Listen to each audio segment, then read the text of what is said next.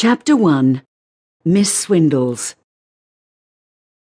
Florence Elizabeth Ethel Swindells was born in Manchester on the 24th of September 1897. That much is true. The Swindells were originally farmers from Lancashire, but it was two brothers, Francis and Martin, who in the early 1800s branched out into milling cotton. They must have been a game lot and tough.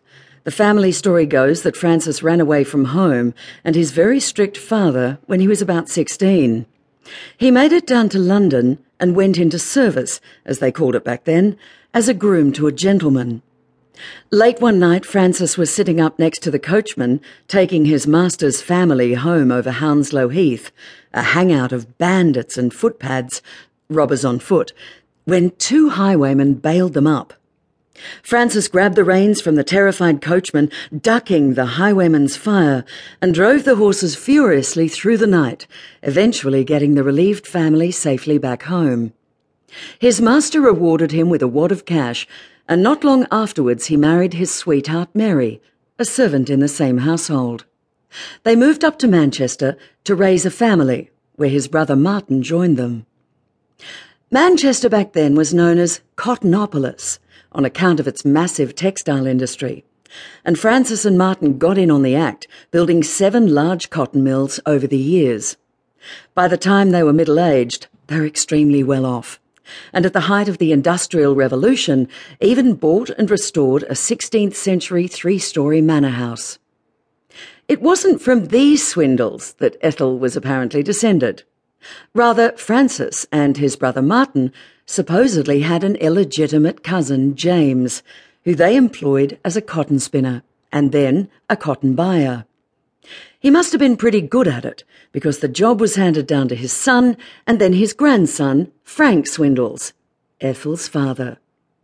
Frank's family never owned a mill, but he was certainly involved with the business and held plenty of coin just not in the same league as Francis and Martin's families. The Swindells brothers were apparently good looking as well as rich. When they bought Clough Mill, their first cotton mill, the local papers said they were two of the finest looking men to ever come to the town. But maybe that was the money talking. The press often remarked on the striking good looks and engaging personalities of the Swindells family, something that was certainly carried down to Ethel.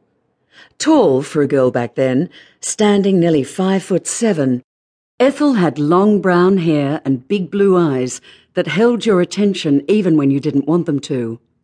Her mother Elizabeth was a stickler for manners and made sure Ethel spoke the Queen's English rather than picking up the broad accent of the town. And she always insisted her girls were well turned out, looking their best. Ethel always loved to look her best, wearing the most expensive clothes and jewellery she could get her hands on. She was the only child in her family for 11 years, until her little sister Mabel came along. Her father had always doted on her, and she adored him. But suddenly, she was no longer the centre of attention, and had to share his affection. How could she be her father's special girl when there was another? Her father would often take her to the theatre, opera, and vaudeville shows in the busy Manchester town centre to get her out of her mother's hair. And Ethel loved the excitement, the fantasy. But it was the first silent film she remembered seeing at the Oxford Picture House on a cold winter's evening in 1911 that she would talk about the most.